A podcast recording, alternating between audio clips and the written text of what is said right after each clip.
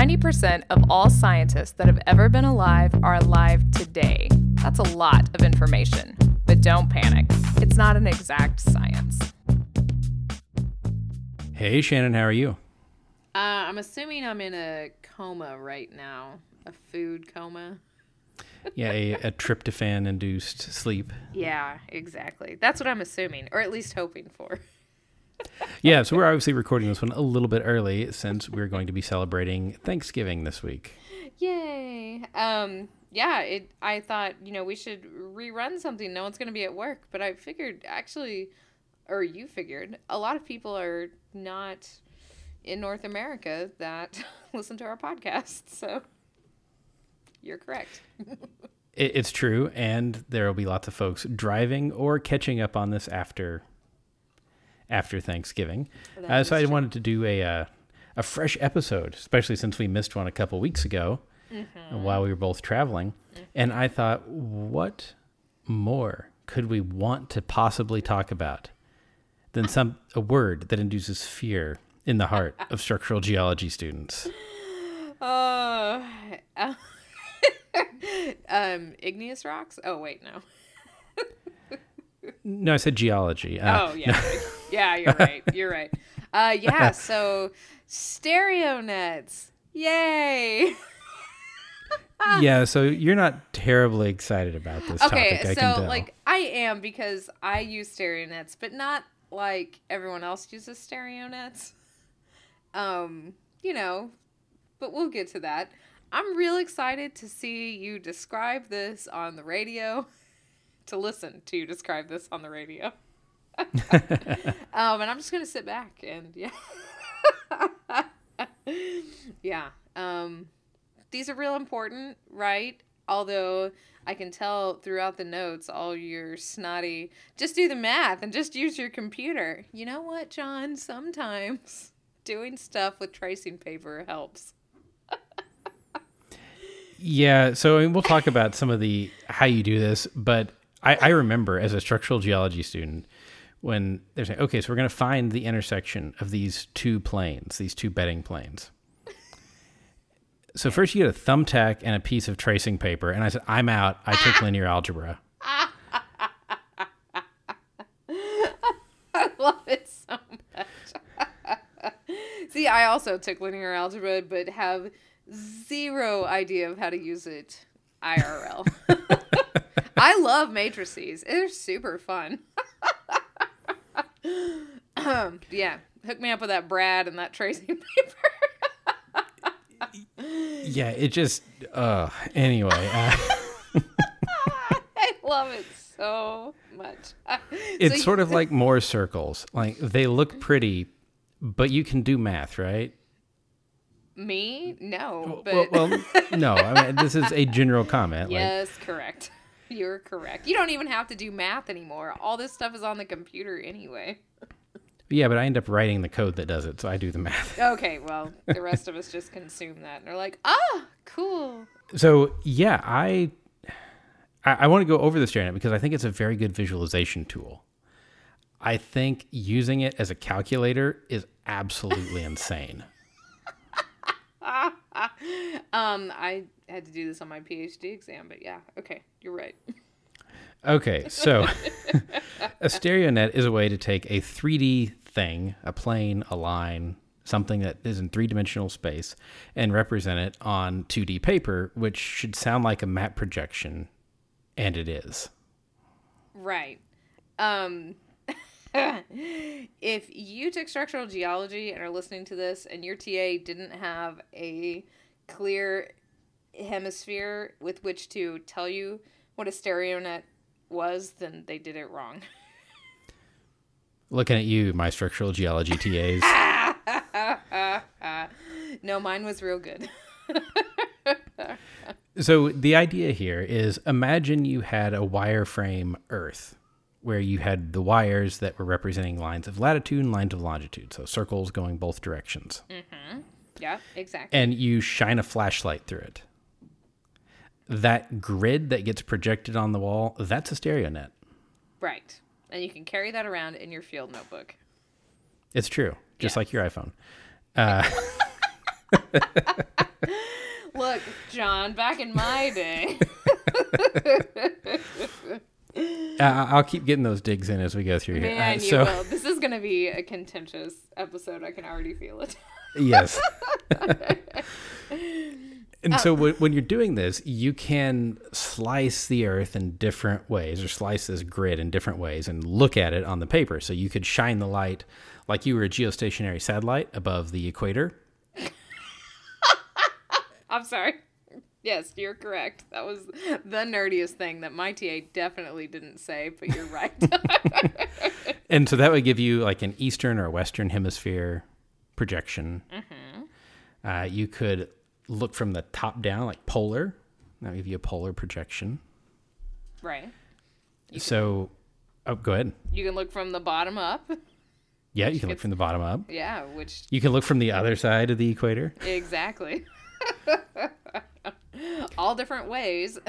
but when you're doing those two different ways, you have to think of different ways to plot things, which is where the PMAG stuff comes in, but we'll get there. Right. And so let's imagine that we're looking from a, an equator view, a, a geostationary satellite view, Okay. which is what we typically do in structural geology. Mm-hmm. So the north south lines uh, that are like latitude lines are called great circles. Right? So do you happen as well? Okay, so the east west lines, like longitude lines, are called small circles. Right. why we decided that one was great i'm not totally sure Uh-huh. Yeah. because the the equator small circle and the great circle the equator small circle is actually larger because of the flattening of the earth but Okay, Anyway. so oh, doesn't so one of them though a great circle will as it goes through there it slices it isn't there a difference between what you're slicing to a great circle is the largest circle that can be drawn on any given sphere so Right. i guess that's why it's great um yeah so naming things is hard uh, yeah but the, the lines that go up and down on the page are north south are great circles and the lines that go east and west are the longitude or small circle lines right Uh, the outer circle that would be the terminator of the Earth, if you were looking from the satellite, uh, we we call it the primitive.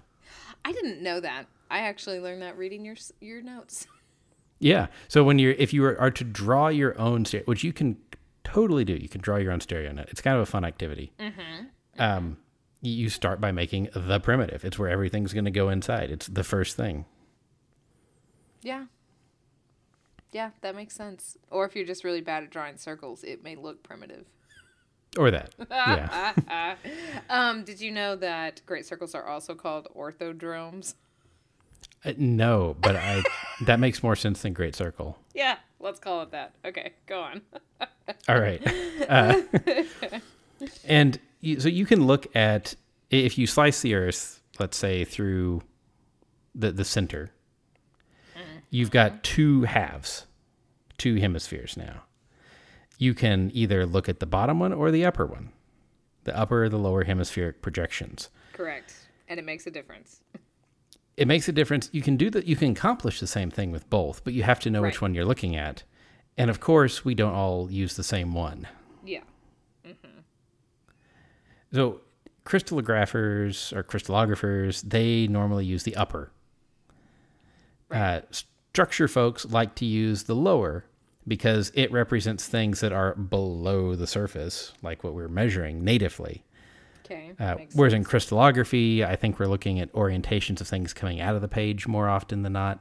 Okay. I, not a crystallographer. No, um, neither am I, and I don't even know. I'm trying to think of like what stereo nets I've seen with relation to crystallography. Not very many, or if I've seen them, I've gone, ooh. well, so the ones that I have seen are LPOs, so Oh. lattice preferred orientations. okay. Yep. Yep. That would be. And that, I guess, sort of makes sense because you're looking at an orientation vector coming out at you. Right. So I guess that makes sense. Yeah. Yeah, that's true. And then if you're a PMAG, you use both. Ah, of course you do. Yeah. So why do you use both? Well, because magnetization is a vector, right? And it Right. can be in any orientation. And so you need to know because it has a declination and an inclination, which can be positive or negative. So you have to your little mark on the paper has to has to tell you whether you're viewing it from upper or lower.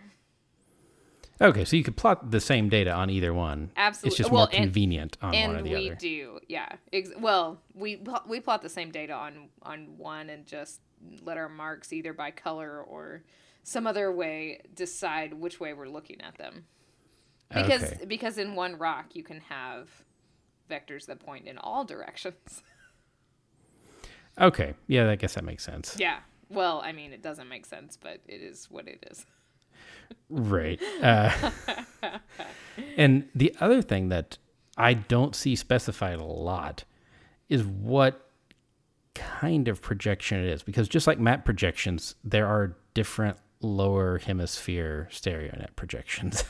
I am not sure that I don't know if I've ever seen one like where it says this is what we're looking at. I mean, if I'm going to print one off, I'll look up specifically which one I want to print off, but I'm just trying to think if I've ever seen it like printed on one or anything or if any student would know. uh, no, is the answer to that one. the, the differences are very subtle. And generally, I think it is a convention in your field of which one is being used. Right. And it is assumed that you know that. Yeah, that's very interesting. because people don't use the proper name most of the time. No, uh, no, they don't, and we just get away with just just drawing the primitive and then putting data inside it, so you don't know the difference. Well, I mean, when your data is made up anyway. That's right. Paleo magic. okay. You, you, could switch it to an entirely different projection and it still looks the same. So, Oh, poor guys. so true. no, uh, it's not quite that bad. But the the way that I've seen some people try to explain this that don't have the the clear blow up ball that you're talking about I guess. is like take a bowl, a real bowl shaped, you know, hemisphere shaped bowl, and like hang a protractor in it. And say, as I change the angle and the, the strike of this protractor, I'm changing the projection of it on this, you know, piece of cellophane stretched across the top of the bowl kind of Right. thing. Right. Exactly. Mm-hmm. Yeah. And I'm not really I guess it would depend on the shape of the bowl what projection that was, but that's that's going a little far. Uh, it is, and just like you said, because you can math, it probably doesn't really matter that much. Yeah. Now this is these are a lot more effective than me just looking at a scatter plot of like strikes and dips. Oh, yeah, and it's I remember when I first started in the oil industry and how it blew my mind to like take a contour of a structure map and then do like a first derivative of that and then do a second derivative of that and the stuff that like pops out when you do it. And it's like I feel like this about stereo nets as well because it's like you can just keep doing something to it. You've got all these scattered strikes and dips and then you know you see sort of the in in PMAG we do it too you know we plot plot planes and then the poles of the planes and it just it's a good visualization for people that need that visual of what your data truly means Right. but And so going going back to to the projection thing for a second then of what your data means. Mm-hmm. It depends on what you're looking for in your data as to what projection you should use. So if you're looking to do some statistics about things like how many strike and dips that you took on this big folded structure mm-hmm. were you know what, what was the standard deviation of those or how many were close to this point? That needs to be done on an equal area right. plot. Correct. Which is like a lambert projection. Right Versus if you're a crystallographer and you're wanting to know the distribution of c axis angles, you need to use an equal angle projection in which angles are preserved. Mm-hmm. And that is actually, do you have you heard the name for these before? This I have. particular projection? Yeah, do the Lambert and the Wolf ones. hmm Yeah, the Wulff net, Yeah. uh, which is named for a Russian crystallographer. I didn't know that. Yeah. And so on that one, the angle between vectors or planes or poles is preserved. Okay. Okay.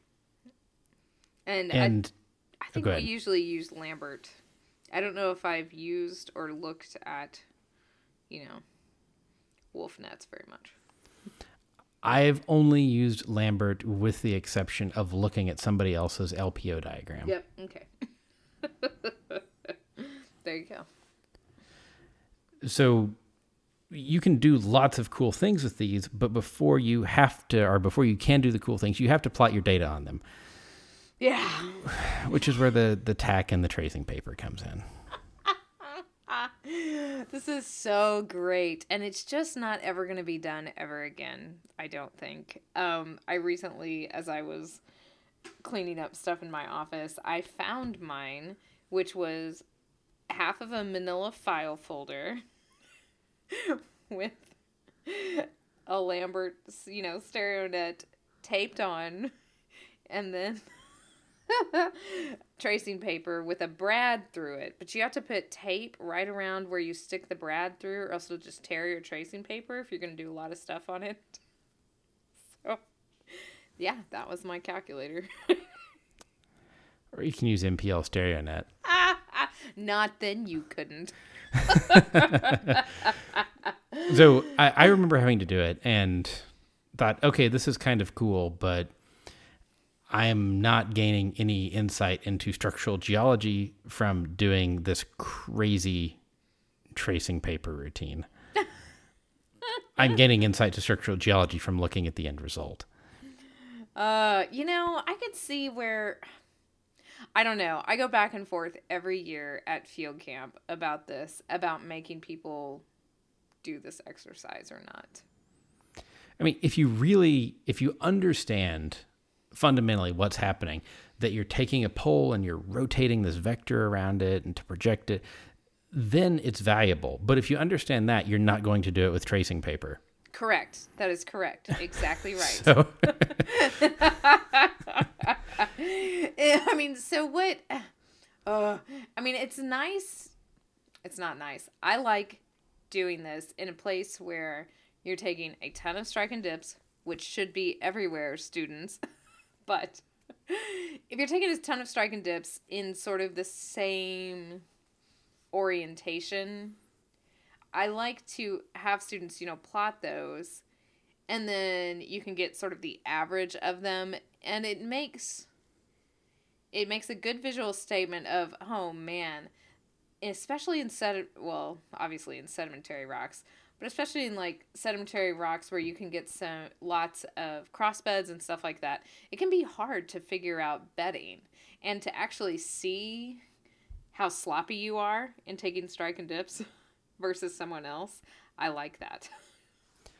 Well, and to be able to say, like, okay, so I used my field notebook to put on the rock and take my strike and dip on.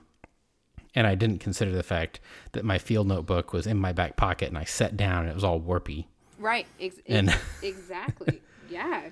Exactly. And I mean, I maybe students don't see that. but I see it because I grade them all. So I'm like, man, this is, you know, the spread is impressive. Um but to me over the years using stereo nets, like that's what I gathered. Like it's made me a more careful data collector. But- right. And maybe that'd be a fun exercise to do actually is to Yeah. have everybody send you their strike and dips digitally. Mm-hmm. And then you can plot like the standard deviation of anonymized students. So I didn't even remember this. Obviously, it got inception into my brain. Um, but my professor, my intro to field methods professor, did that. We had to bring him our strike and dips on a text file on a floppy disk. Okay, yeah. I mean, a three and a half floppy. I'm not that old. and he did that exact thing and like showed us the spread of our values and stuff. It was um, pretty interesting, but he didn't trust us to use the computer. We just had to give him our data. Right. yeah. So there is value, whether that's pedagogically or I don't know. It, there is value in the visualization of a stereo net. But you can do that, you know, using like FieldMove too. Yeah, no, I, I completely agree that you should plot your data on a stereo net to look at it.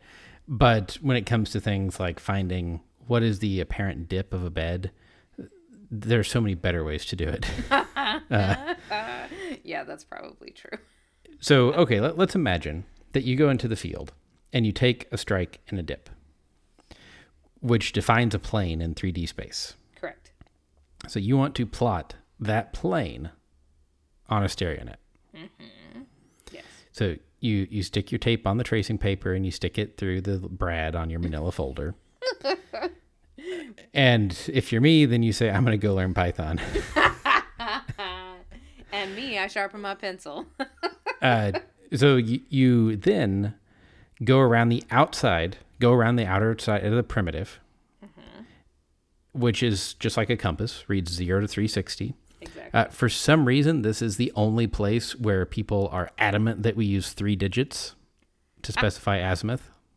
I am adamant about it constantly, but I I agree, but for some reason, in a lot of places, you can say striking at 35 degrees and nobody cares, but here you have to say striking at 035. mm, I care so much, and you will get counted wrong in my class. but go ahead. So let's say you're striking at 035.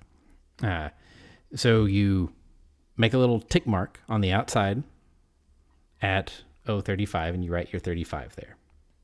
Okay. Yeah. You then rotate the tracing paper so that that mark is now lined up with the north mark on the primitive or straight at the top of the page. Correct. And then you count the great circles to find where your dip is. So if it's dipping perfectly horizontally, that's the same plane that cut the circle. So it plots on the primitive. If it's dipping vertically, it plots in the center. And if it's dipping somewhere in between, it plots somewhere left or right on the equator. And that's what you have to count out. That's what you have to count out. Generally, every 10 degrees is a thick line and every 2 degrees is a light line. Right. Uh, so then you trace that great circle from north to south pole at the appropriate dip. Mm-hmm. And this is where you better know which direction you're dipping. It's true. Uh, which way do you count from the equator? To me, it's easiest just to think about it rotated back the other way. Okay, yeah, this side. Uh, correct. Yeah. Uh, now you rotate the tracing paper back so that north lines up with north. And there you go. Now you have this oblique great circle plotted that represents the plane cutting down into the page because we're looking at a lower hemisphere projection here Right. that represents that strike and dip reading. Correct. Great. And so, in my example, you're going to have a whole bunch of those, and they're going to sort of converge, and you can figure out the average.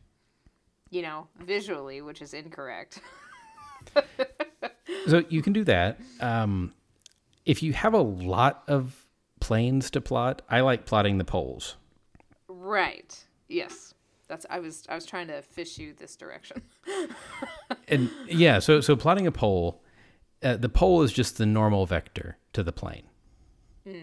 So, as my professor would do it, is he sticks a pencil in between his fingers.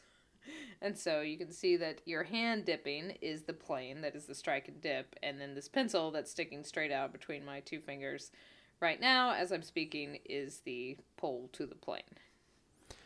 Yeah, and so when you have your paper rotated, if you want to plot the pole, rotate your paper back so that your mark is back at north.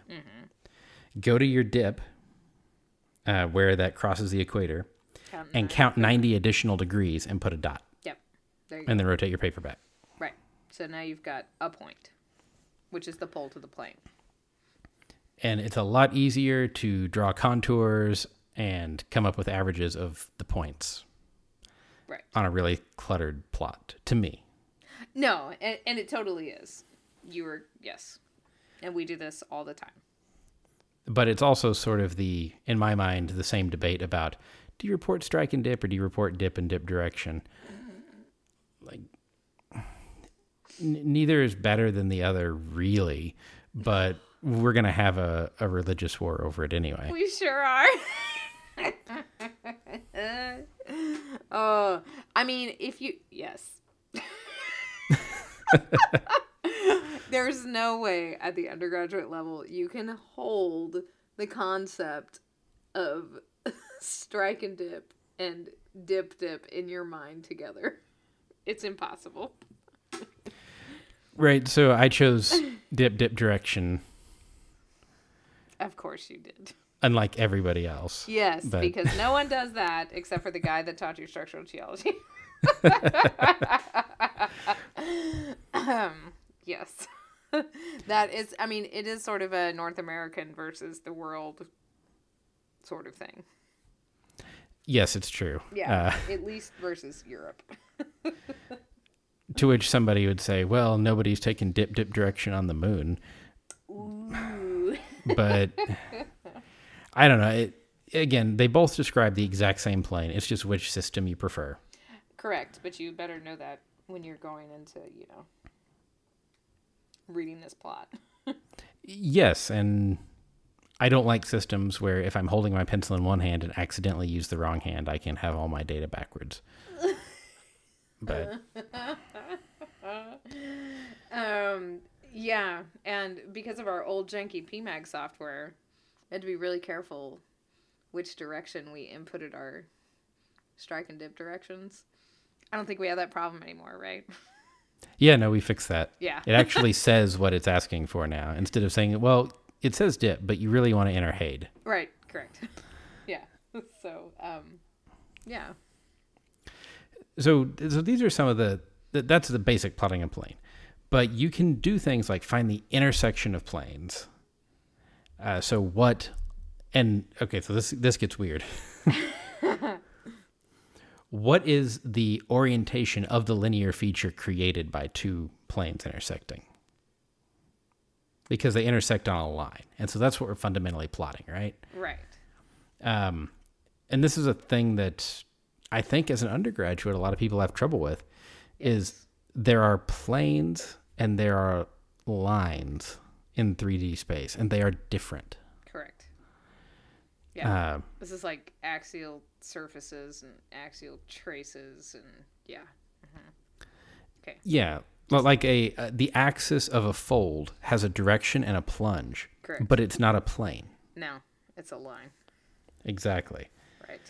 Um, okay, so what we can do intersection of planes, uh, angles between those lines. So let's say you had two plunging folds that intersected. Uh, Cool. well, I mean, let's say. okay, we're gonna throw. I understand. We're just talking about the stereo now. We're throwing. We're talking about everything stereo. out. You Gotcha. could find the angle between those lines projected back up to like a flat surface cut through it. Correct. um, you could find something like you've got a line describing fault motion and a line describing a bedding feature. And you could find the angle between those. Is that a better example? yes. Yeah, that happens all the time. Uh, angles between planes. Uh, true dip, which is so you've got some sort of feature and then it's been tilted all around, uh, like folded, so you can unfold that. Uh, apparent dip, which I want to come back to, You probably have a whole show on apparent dip. and uh, rotation about a strike, Okay. which is important for things like you do. Of Yes. I, I've I have a bed that's striking and dipping in some way, and I drilled into it with a drill, and my core was striking and dipping in some way.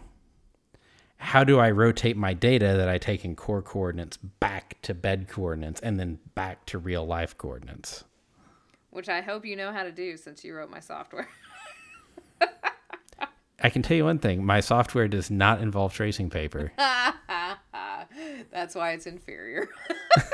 I, I remember trying to do this when I took the PMAG class there at OU, and we were supposed to do it with tracing paper. And I remember getting very frustrated and saying, "Can't I just do the math?" You're the one of very few people who got frustrated for that reason. Everyone else is frustrated because they didn't put that little piece of tape on their Brad and their crap was ripping really bad. Yeah. Oh, I love it. Yes. So a, apparent dip. Mm-hmm. A parent dip is one of my favorite structural geology concepts, even though it's really pretty simple. Ah, it is really simple. It's just it's, it's oh, it's the epitome of needing to understand objects in 3D. Yes. and I mean, do you think that it's easier for people to, in your words, grok apparent dip now because of the proliferation of like YouTube videos and all this other jazz? I think so. Uh, I mean, if there had been the. YouTube videos that exist now on things like this when I took structure, I know I would have done better. Correct. And I think lots of people, well, I don't know. I don't know if people are doing better. This seems like a very long term study that should uh, should be should take place. Because I remember when I was doing this, and computers were just coming into you know their own in terms of all of us having accessibility to this. You just had to imagine it. Like we'd have like 3D blocks to try to figure this out. But that was it. But now you've got all this great stuff like you were talking about before we even started, like visible geology, um, where people can do this themselves in 3D and rotate stuff. And I don't know if that helps you imagine it more or makes you lazy. I'm not sure. Yeah, and really looking back, what I should have done when I took structure was made some different Play-Doh cake layers and a knife. Look at you. I mean, that's essentially tracing paper. 3D Yeah. tracing paper. Yeah. Yeah. Uh, tastes, So- tastes better though. Okay, apparent. Yeah, if you've got dipping beds, like let's make it simple. yes, You've got three beds that were all flat lying and they were tilted up by 30 degrees. fabulous. Now, if you take that cake and you cut it exactly perpendicular to the the uh, to the axis about which they rotated around, which would be the strike, then you see a 30 degree dip. Yes, it's exactly if you is. swing all the way around 90 degrees and now you cut it, Mm-hmm. what dip do you see? I'm trying to get my nomogram out before you do this to me. so this is tangent of. so your true dip is 30, and you cut it at zero. What are you doing? Zero. You cut it at 90. Okay, your true dip is 30, and you cut it at 90. Uh oh. Let me see where your apparent dip falls. It's somewhere. Well, no, that is 30. Hold on, I'm not using my nomogram right. Okay, well go go rotate by 90 no matter what. So if you're doing 90 and it says 30, then rotate by 30. Or r- rotate to 0. Ah, hold, oh, hold on, I closed my nomogram. um, so the way you can figure this out is by math, which is much easier, or this apparent dip nomogram that I have in front of me, which a true dip, and then zero, and the apparent dip is what at zero? It's like Right.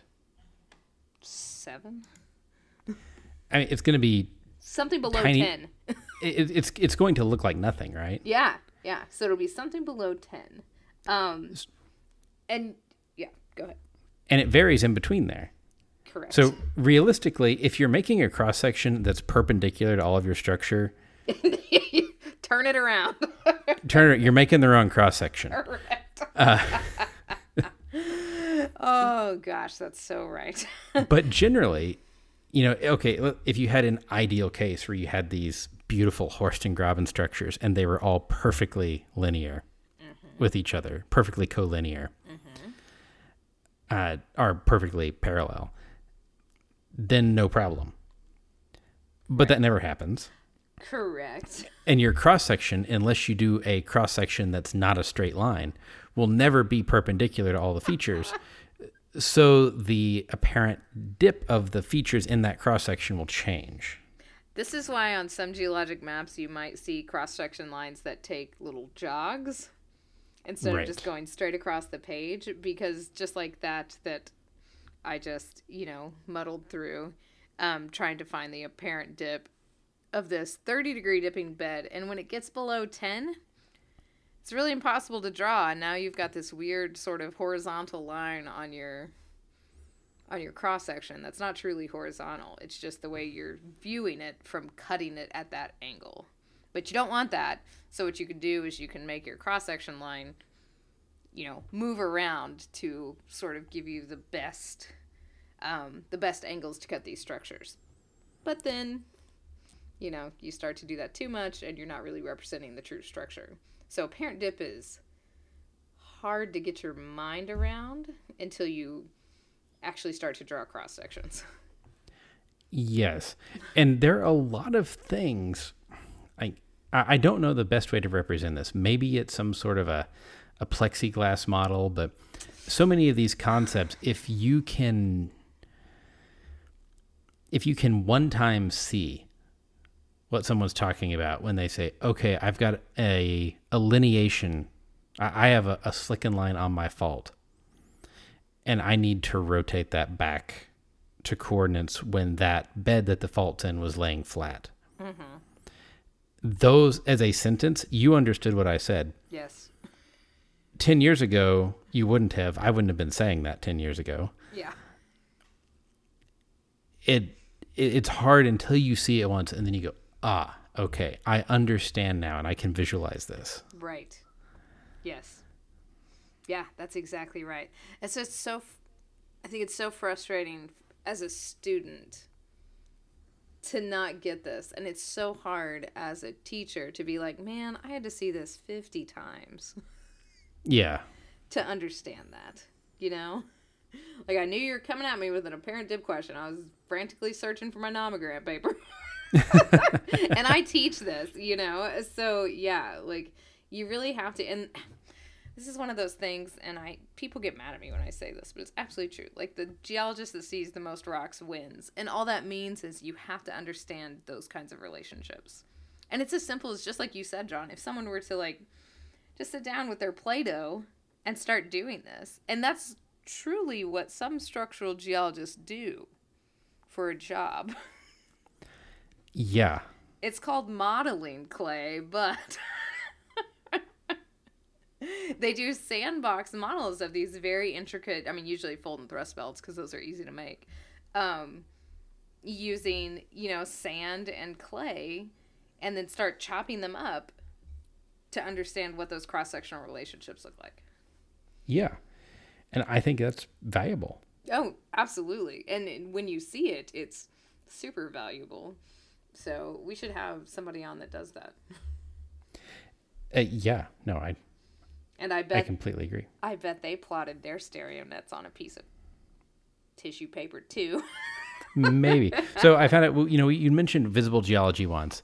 Uh, I, definitely go look at visible geology. Great interactive tools to like, look at a 3D model of a structure, plot it on stereo nets, cut it in various ways. So they have an apparent dip calculator.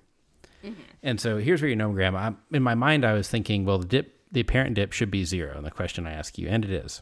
Yeah. Uh, so Well, I was doing it with a nomogram on a piece of on a computer screen. So if the strike of the feature is zero, striking north south, and the dip is 45, if your cross section is at a bearing of 90, then you see 45. 45. Correct. If it's at zero, if it's a long strike, then you see zero. Zero. If it's at 45, the apparent dip's 35 Yeah.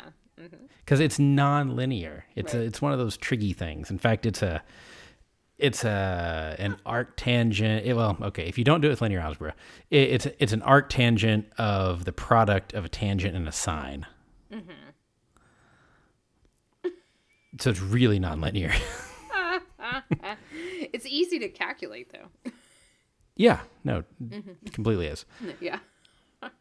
That's a great true false question too. Always is your apparent dip will never be or always be greater than true dip.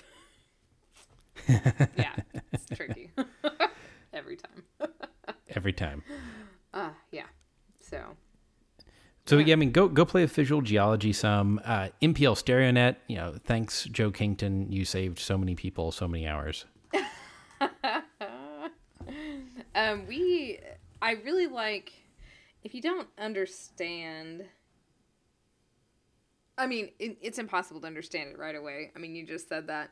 And I, I always, obviously, am resisting going into the um, the digital realm and not using a compass. But lots of people do this. And actually, when we were interviewing structural geologists a couple of years ago for the structural geology job we had open, um, more than a couple of them said, I haven't used a compass in a long time. Like, I carry it with me, yeah, but I just use my phone. Yeah. which I think doesn't do you a real good service at understanding what strike is. But man, when you have a digital stereo net and you move it around on different beds, it makes you understand stereo nets a lot better. I, yes, I, I definitely agree with that. And and Rowan, uh, the guy responsible for a lot of these things, like visual geology, uh, he had a blog post called "On Teaching Stereo Nets," and I, I love the way that he thinks. Uh, and he said in there, this is a quote from it. Uh, what is a stereo net but math disguised as pretty pictures? Perhaps we should give students the choice between the pretty pictures and the linear algebra. Then the students will fall in love with stereo nets. Ah, well, that is a topic for another day. This is some easy linear algebra, though. Come on now. Yeah. it really is. And I say that many years away from both structural geology and linear algebra.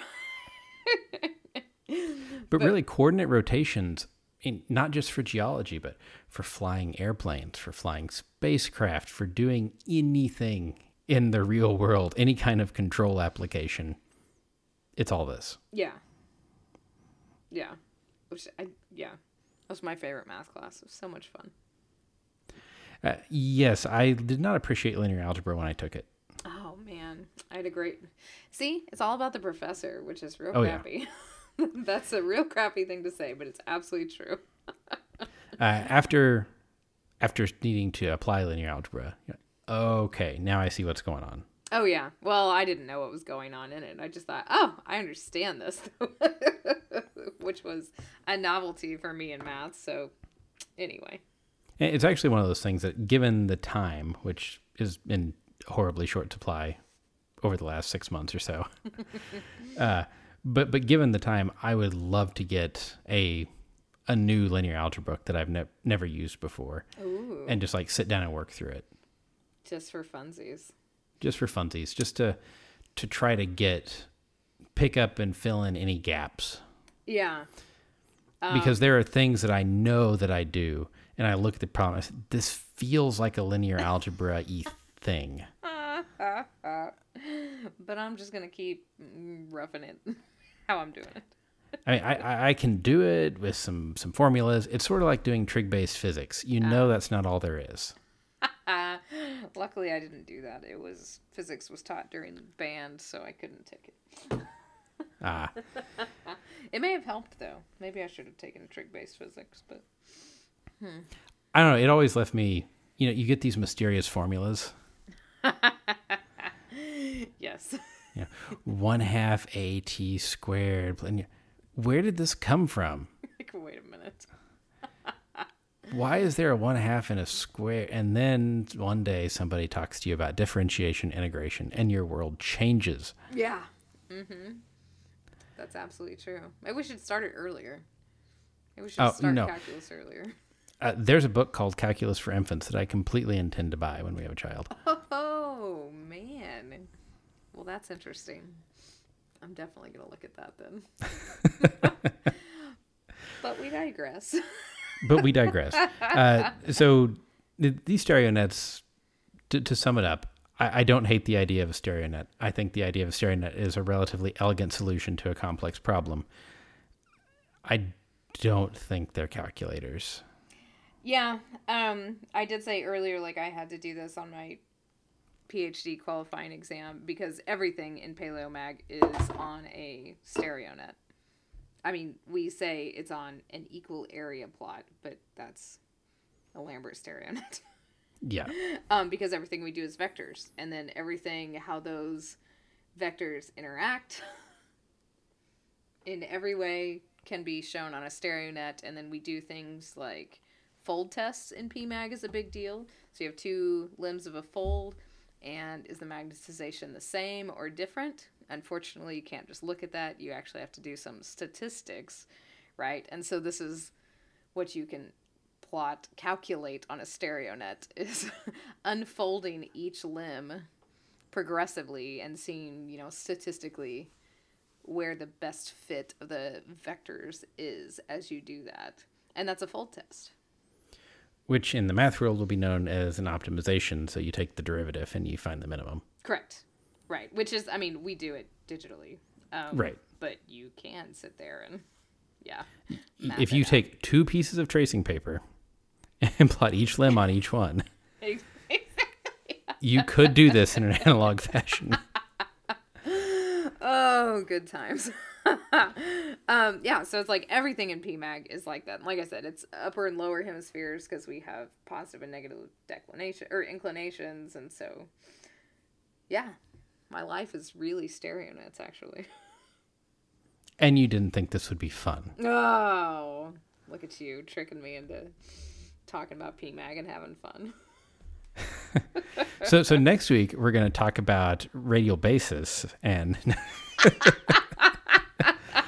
I'm out. I mean, I'm really out before this fun paper. I'm not gonna lie. Yeah, I'll say I think uh, you know saying do the math is a perfect segue into this week's Fun Paper Friday. Oh yay! What get you excited about this too? So this came from listener Daryl. Uh, it's pancake making and surface coating, optimal control of a gravity-driven liquid film by Boujo et al. that is where the fun ends, people. At the title. Ouch. Sorry, Daryl. I've enjoyed many things you've sent us, but this one was rough. uh, so th- the idea is if you're making a pancake or a crepe, as they are specifically referring to here, They are, which I already take offense at the comparison of pancakes and crepes, but go on. well, I've only had one of these things before, so Uh, they're totally different things. The idea is you you pour some batter on a hot pan, and gravity spreads this thing out. Right. Much Uh, like. Richard Alley uses pancakes to talk about the flow of ice sheets all the time. So do I. That's I just was about to say, much like continental glaciation. but go ahead. So what you want if you're making a crepe, or maybe if you're making a pancake, I don't know, is a uniformly thin, hole free, perfectly circular thing. and that's a crepe. But go ahead. Okay, I guess pancakes have holes, but that's Yeah, and they're usually well. See, now I'm questioning whether I'm just not very good and my surface isn't correct, and maybe I need to start rotating it to get a uniformly thin pancake. But maybe you should. yeah, maybe Because you you were going to say they're thicker in the middle, right? Yeah, that's what I was gonna say. Yep. but, but then I remembered this figure and all these differential equations and thought, oh, okay. so the idea is if you if you just drop the batter in and let it sit some of it is going to start solidifying right. and as it spreads it's going to end up thicker in the center and thinner towards the edges because the center has more time to cook and grow a thicker solidified layer Right. Which so how can you rotate a pan to avoid that happens. grow a tail. and it's all about the speed and way you rotate it. Right? And does is the outcome of this paper like automatic crepe makers? So it, it seems like this is sort of a trivial problem. I Or mean, Not not trivial, but not applicable. yeah. but I- I, I'm going to argue with that because doing things like putting surface coatings on manufacturing processes like semiconductors. oh yeah, this is this actually seems completely applicable to me, and I think it's Yeah. it's a very sort of serious paper once you get past the the title, really, because this makes perfect sense now, right? I don't care if my pancake's thicker in the middle, but I probably cared if I'm making them en masse and that's costing me more money. you know what I mean? Right. I mean, when you're talking about pancakes, obviously this is a big deal for coating other types of surfaces. Yeah. Or what about if you were making some sort of chocolate covered candy? Ooh, and you want it to look professional and not Well- like I made it in my kitchen. Yeah. well, and I'm sure that as the consumer, we're okay with a thicker chocolate coating in the center. Yeah, but not if you're making some fancy little thing that you are selling not at, you know, a gas station, but instead at a patisserie or something. Well, or if you're the if you're the company making a hundred thousand of these things a day, and that extra half a gram of chocolate is going to cost you a million dollars a year. bucks, exactly right. or that. Man, But so yeah, I think it's more applicable than we gave it credit for initially. Correct. Yes, that is correct. I didn't say it wasn't applicable. I said it was crappy to read. I even So I, I, skimmed over a lot of the differential equations and the model set up, just mostly trying to see where they said things like, "We're throwing this term out," right. or "We're going to keep this term." Mm-hmm. Yeah, like so what I thought was really interesting is that at their speeds and whatever that they didn't do any Coriolis force or um centrifugal force stuff, right? The, the Coriolis force didn't surprise me. Yeah, cuz I mean it's the time is so small, right? Well, we're we're in a pretty viscous fluid. I mean, and now we're not talking about the Coriolis force from the Earth's rotation. Yeah, yeah, yeah. We're talking about Coriolis forces internal to the system because you have a moving Because you're moving it. inertial yeah. reference frame. Yeah, but it's the it moves small or it doesn't move fast enough. It doesn't move fast, enough, and the, I think I the meant, big thing is the time scale is too short. Well, yeah, that's what I said. Time scale. Well, well, I mean the time scale of the velocity of the pan movement might be plenty to generate important Coriolis effects over two days of cooking. Eh, but you're cooking it, yeah, right away. Yeah. So it's not going to. Thin films, thin films. Yeah. So, so yeah, they neglected that. The, the centrifugal force was a little surprising, Mm-hmm. but related, because that's still about reference frame. Correct. Uh, and yeah, there's lots of math in here. La oh, so much math, man. That Lagrangian right there with the, oh, good lord. And they, they use COMSOL to do this, which is sort of a you plug in your physics and it handles the terrible numerical methods required. Uh, I was gonna ask if you had messed around with that. I went to a workshop on it once and it does some pretty powerful stuff. I just get a little nervous when you didn't directly write the equations it's using. So you're like, yeah, I set this parameter and this parameter and this parameter, and if I misclicked this checkbox, I probably would never know. I would just have wrong results. Right. Yeah. That's yeah, because it says you know we're using this coefficient form PDE module, and it casts the PDE in that standardized form.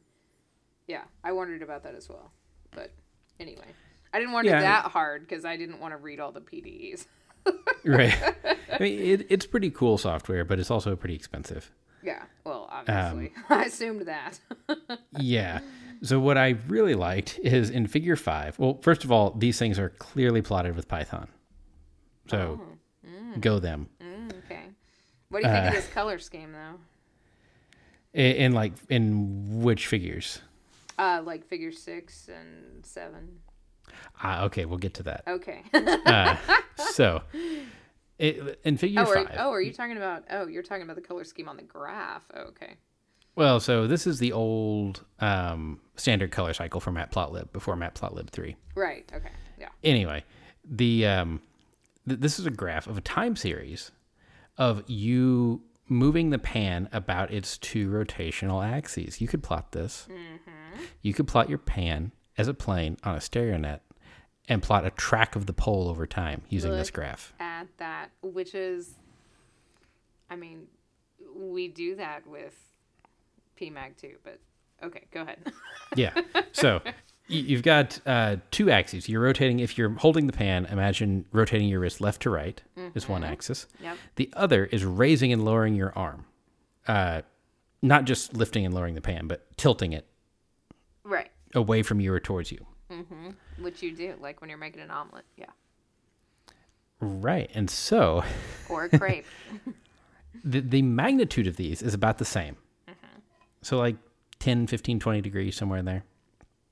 Uh, but you want one to be approximately twice the period of the other. yeah. So go side to side twice as fast as you go forward and backward. Mhm. At least for this method. So this is a Monte Carlo method they used to find the solution. It was pretty okay. Um, I think this would be difficult to do Physically? Yeah. physically. Yes. yeah, I had my Uh, daughter's little toy pan actually while I was reading this. was yeah. Trying to physically do it as well. I mean, the period is about 10 seconds for the, the short period one, so it'd be doable, but your arm would get tired pretty fast. Sure would.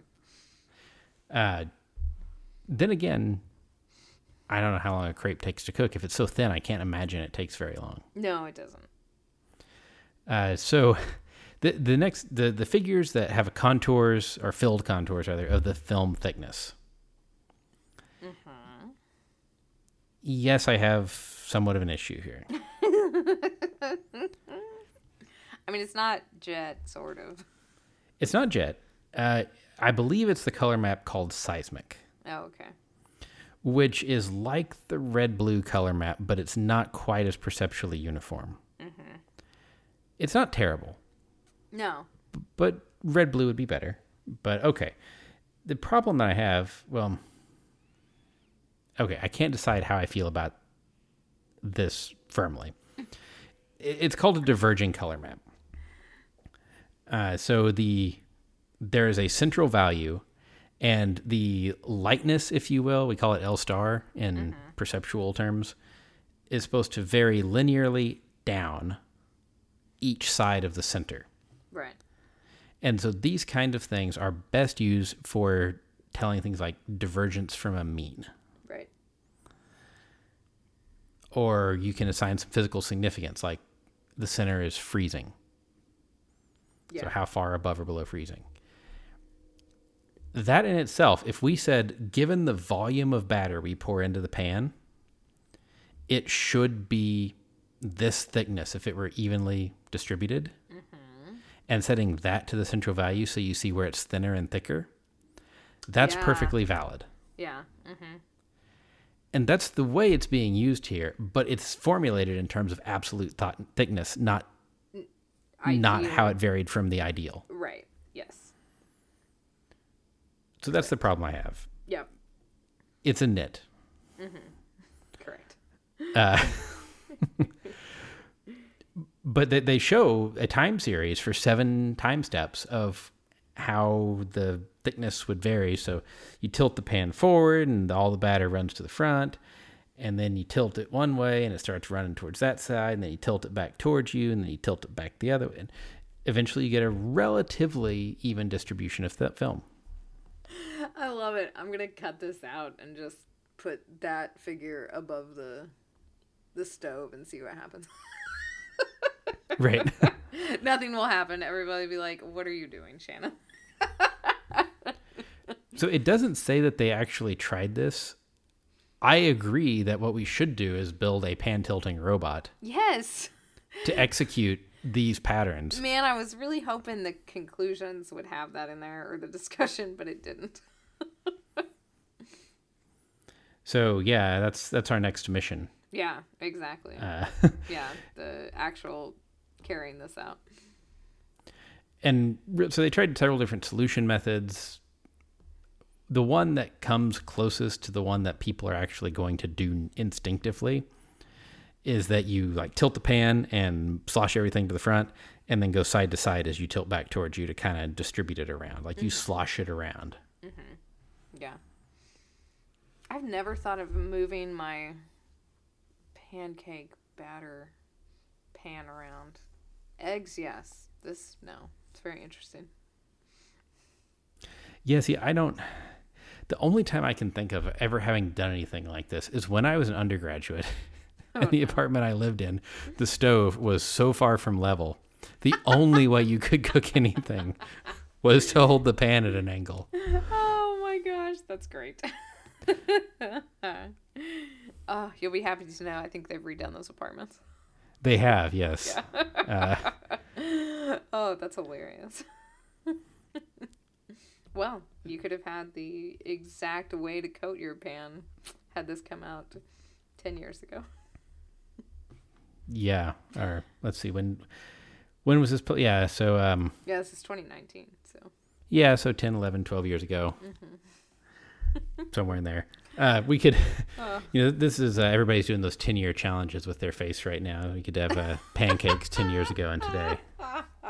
Hey, I've gotten way better at making bacon, that's for sure.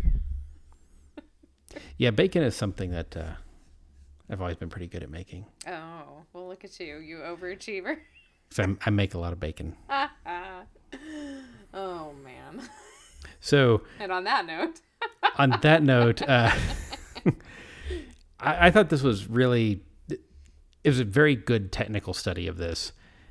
It was hard for a non-specialist to read because of the volume of math in it, but the takeaways I thought were really pretty straightforward. yes. Yeah, I agree. And like you said, I, I like the figures quite a bit, actually. I thought they were good. For not being normally being a figure connoisseur, I was like, oh, yeah, I see what I need to do here. Absolutely. Yeah. Now, I do think it would have been really cool to somehow do like a um, a third angle projection of what the topology of these looked like. Oh, okay. Yeah. Well, when we do our robot experiments, You can make a pancake cross section. yeah, we'll do it. You have to have to worry about the apparent dip of the pan and. Uh, Get me out of here. well, if you experiment with uh, thin films in your own kitchen and have tried this and come up with what you believe to be the optimal thin distribution method for them, uh, we would love to see those experiments. Shannon, how can they send those in? Uh, please send us those show at don'tpanicgeocast.com. Um, you can find us on Twitter. So tweet us your crepes at Don't Panic Geo. I am at Shannon Dulin. John is at Geo underscore Leeman. And we are on the Slack chat room, the Software Underground, on the Don't Panic channel. As always, thank you to our Patreon supporters for keeping us going. If we get some more Patreon supporters, maybe we'll build a crepe making robot. um, you can support us on Patreon at patreon.com slash don't panic geo. And until next week, remember don't panic. It's not an exact science. Any opinions, findings, conclusions, or recommendations expressed are solely ours and do not necessarily reflect the views of our employers or funding agencies.